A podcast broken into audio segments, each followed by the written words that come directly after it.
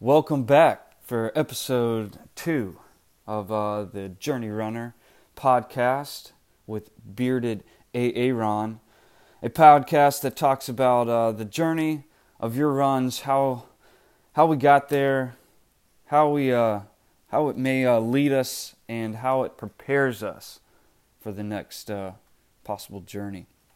Um, today's episode, we'll talk on how it's uh, not always um, not always easy, or there can be hiccups on our journey.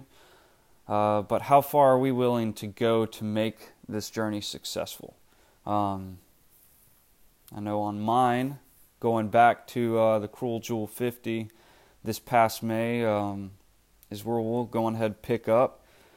And uh, it started with uh, training for this run. And training for this run was going to be difficult for me because it was going to be a really short block.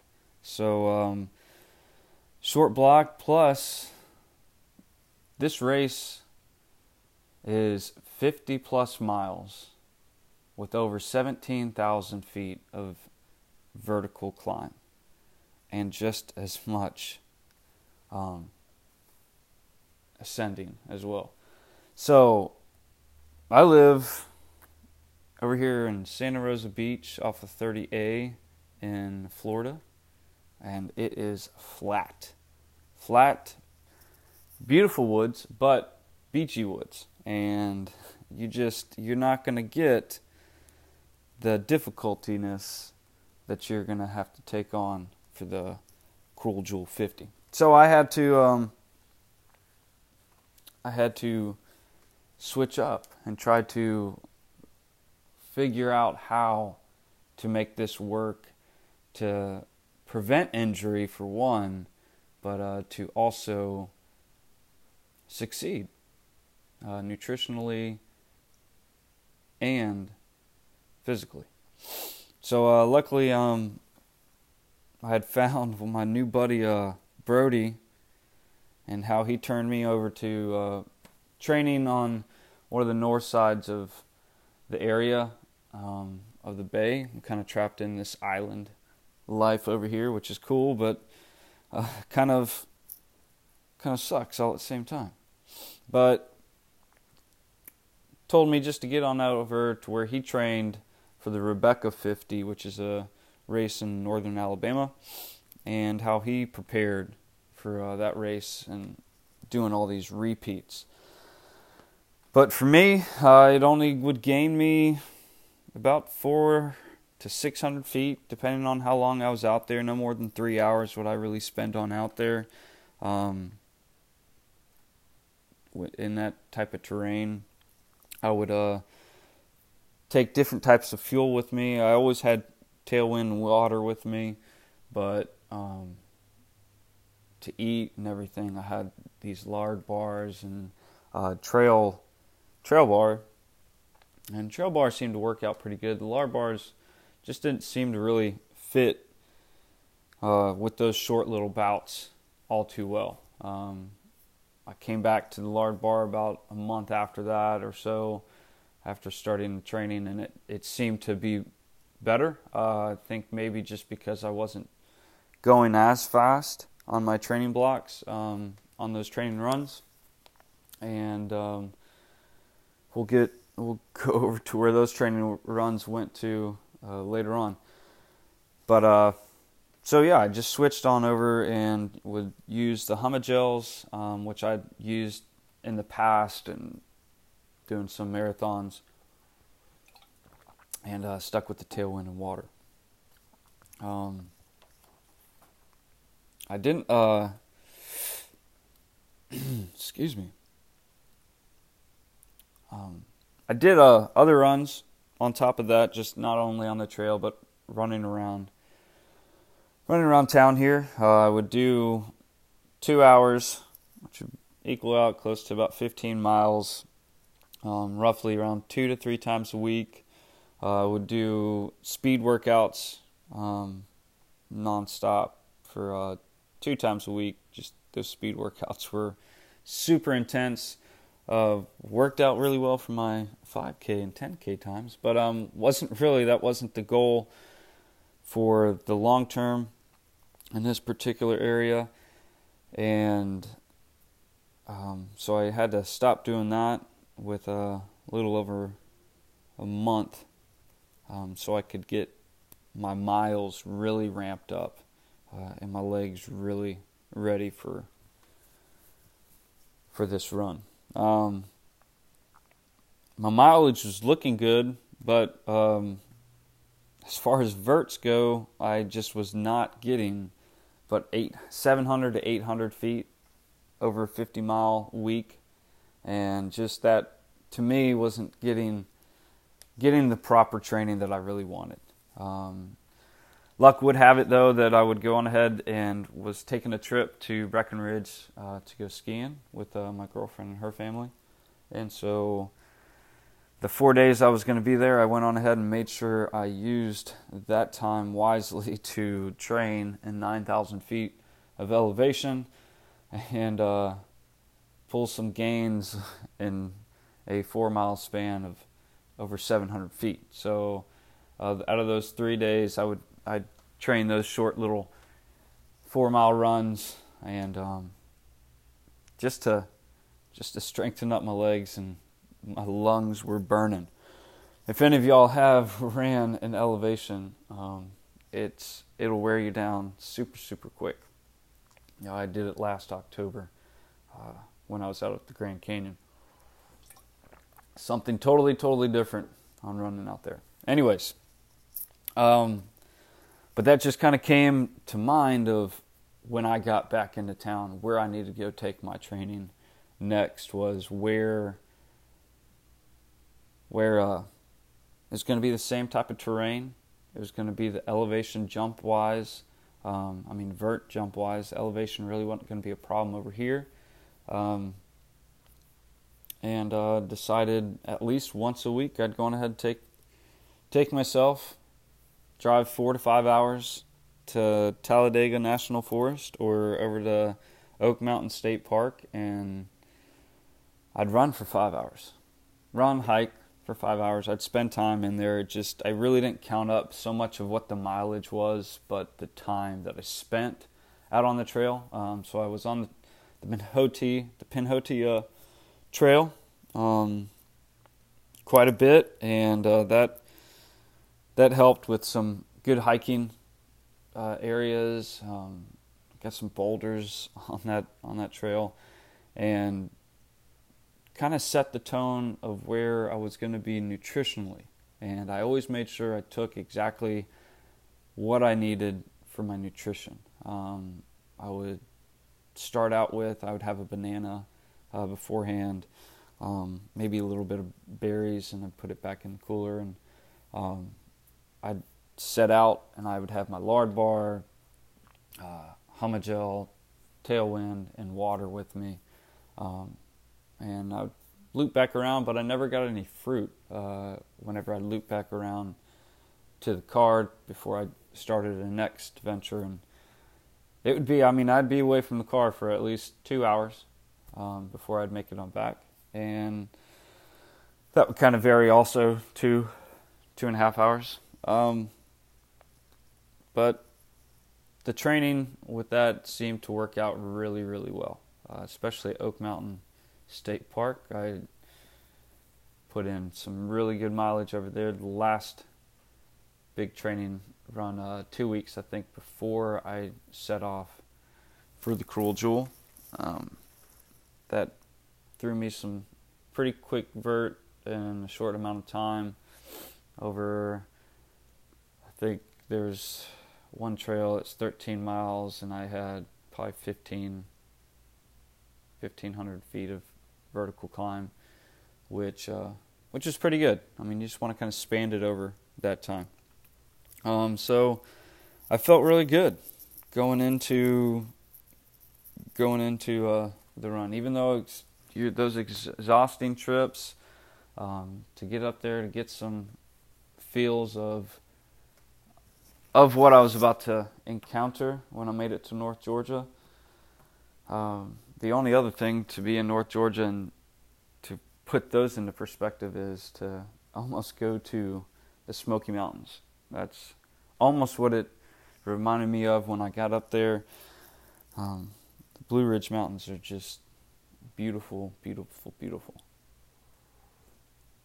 If you've never been, go take a trip up there.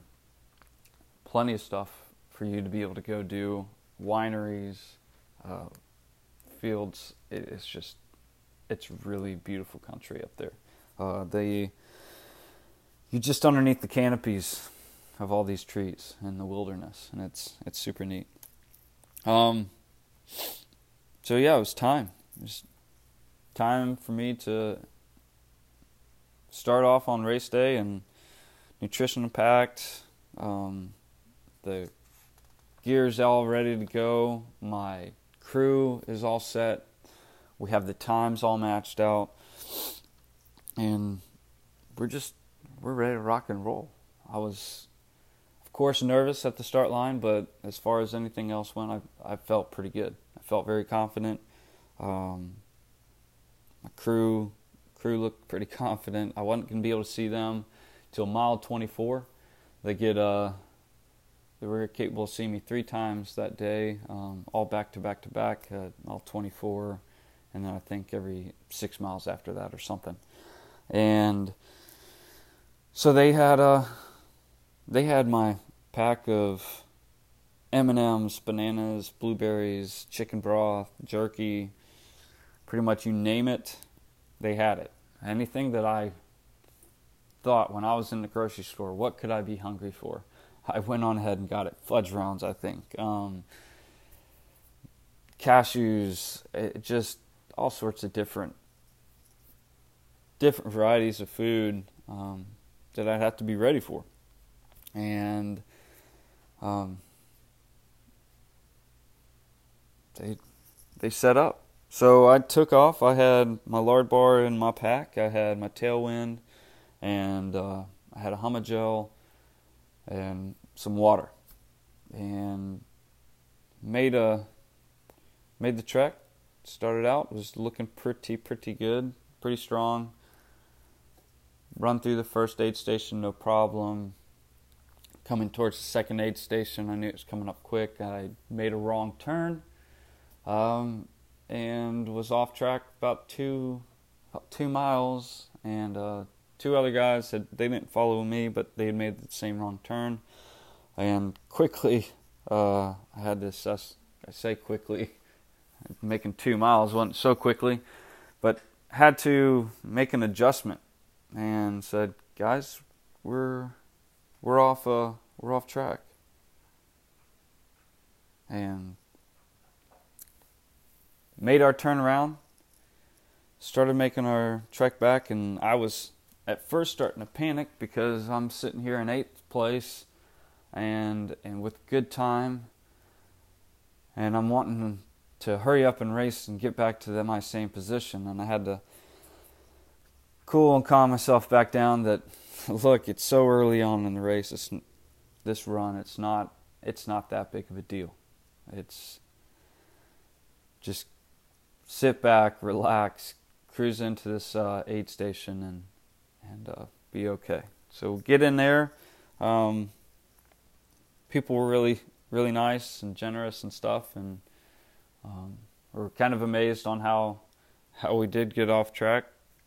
To me, it seemed to be pretty simple. Whenever you have a hundred miler and fifty milers uh, on the same trail, and one says to turn this way because that's where they just came from. It just simple to kind of get off track since I was running into them at that point in time. Anyways, so uh, felt fine. Not a big deal. Good takeoff, and I'm I'm heading towards the third uh, third aid station, which is going to be about five miles, um, five miles down the way, and I get halfway there, and I'm I'm hungry again and pull out my Larabar because I knew I was going to be hiking back up. And went to take a bite into it, and I that my stomach did not want it, and I quickly knew right then this could be uh, this could be different. um, my stomach's been perfectly fine with these Larabars on on these particular runs and getting close to this mileage and this time that I'm sitting out here in this in the woods. Actually, I'm not sitting. I'm I'm running, and I get to the aid station. and was gonna look for. They've been having sandwiches and donuts and watermelon and oranges and I believe one station might have had some some tamales or something and I thought for sure that I'd want something like that and even the thought process right now of it it just it brings back memories of how my stomach just I I couldn't even actually stand next to the aid station because it wanted to make me sick. Um, so I started to kind of panic right there that the only thing I really could get and knew I could get and would actually sit in my stomach was uh, some oranges and watermelon.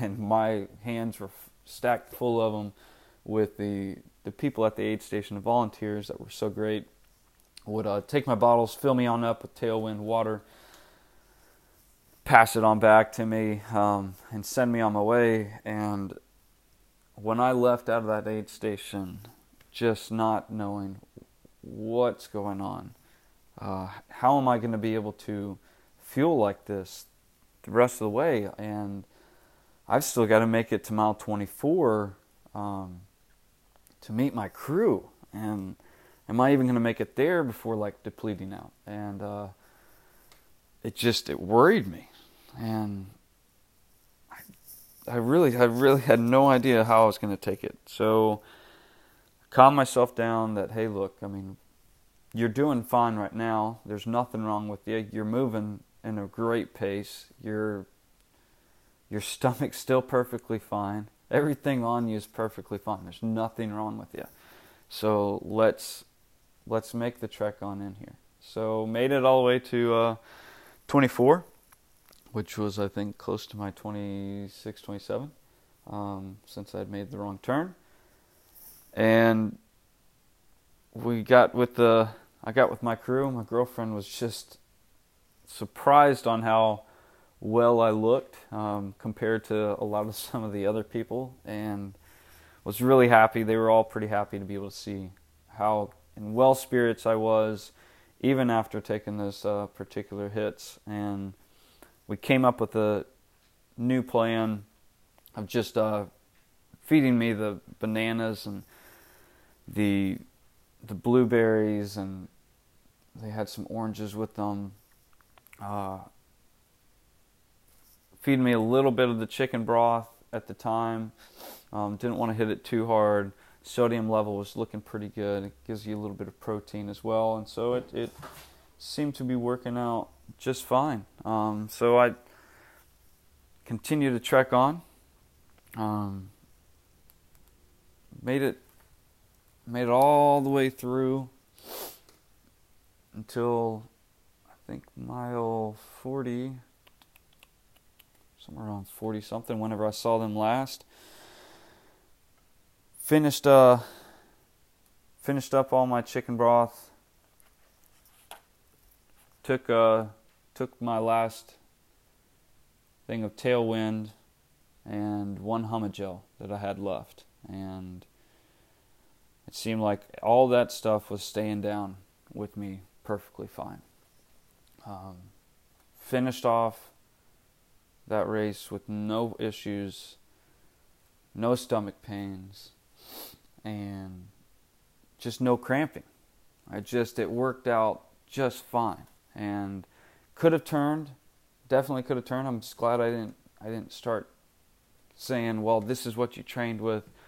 This is what needs to happen." I I had still trained with those other particulars. I mean, fruit especially. Um, I didn't mix in anything that I had never had tried. Um, so I've always heard horror stories about, hey, well, I somebody handed me this and it it worked for them, so I was going to go on ahead and try it, and then it it turns them in their stomach and they have stomach issues. Uh, luckily, I didn't do that. I made it through made it through uh, that long, long day, and um, I did get depleted, but uh, that was after 50 miles and me having over eight more miles still to go, but pushed uh, pushed on through, and I was capable of having a successful finish. And some of these things you can't control. Um, me making the wrong turn and figuring it out and coming back, well, there's nothing you can do about making the wrong turn anymore. When you've made the wrong turn, you've made the wrong turn. All you can do is get back on track and and move forward. You can't let it just shut you down. Um, that's that's not going to lead to the success that you want or what I wanted. So um, same thing with the food, and uh, those are just the journeys that we have, and um, it's how we go ahead and change our attitude and make these things uh, successful. Um, that's uh, that's my story with uh, how the cruel jewel went with me, and I'm looking forward to the next venture. I'm not. It's, it's starting to kind of come together.